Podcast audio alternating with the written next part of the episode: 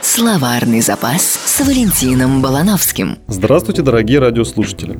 Сегодня я расскажу вам о разнице между моральными и легальными поступками.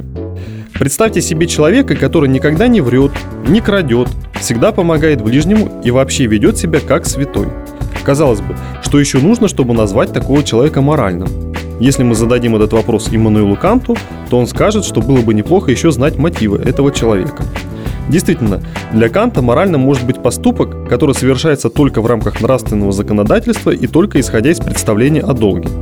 Если же поступок выглядит моральным, но мотивом является что-то кроме нравственного закона, то тогда этот поступок следует называть легальным. Он не может считаться истинно моральным, но, по крайней мере, он не противоречит нормам законодательства. И на этом спасибо. Например, если человек помогает ближнему не только потому, что это его долг, а потому что ждет от этого человека помощи в будущем, то тогда его мотив не чист. Поэтому такая помощь лишь легальна, но не моральна. Даже если человек помогает кому-то из-за того, что любит его, то это тоже легальный поступок, так как любовь не может быть основанием для истинно морального поступка. Равно как основанием не может быть чувство страха. Например, если человек лжет не из-за того, что таков его долг, а потому что боится уголовного преследования за лжесвидетельство.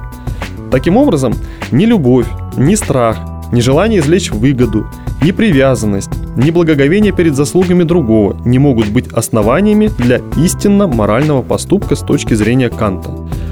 Но если эти поступки согласуются с нормами права, то тогда эти поступки легальны. Как видите, этика Канта брутальна и бескомпромиссна.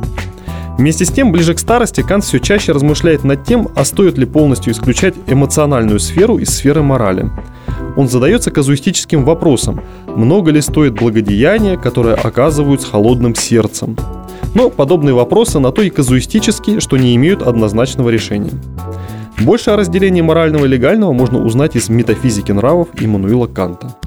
Словарный запас с Валентином Балановским.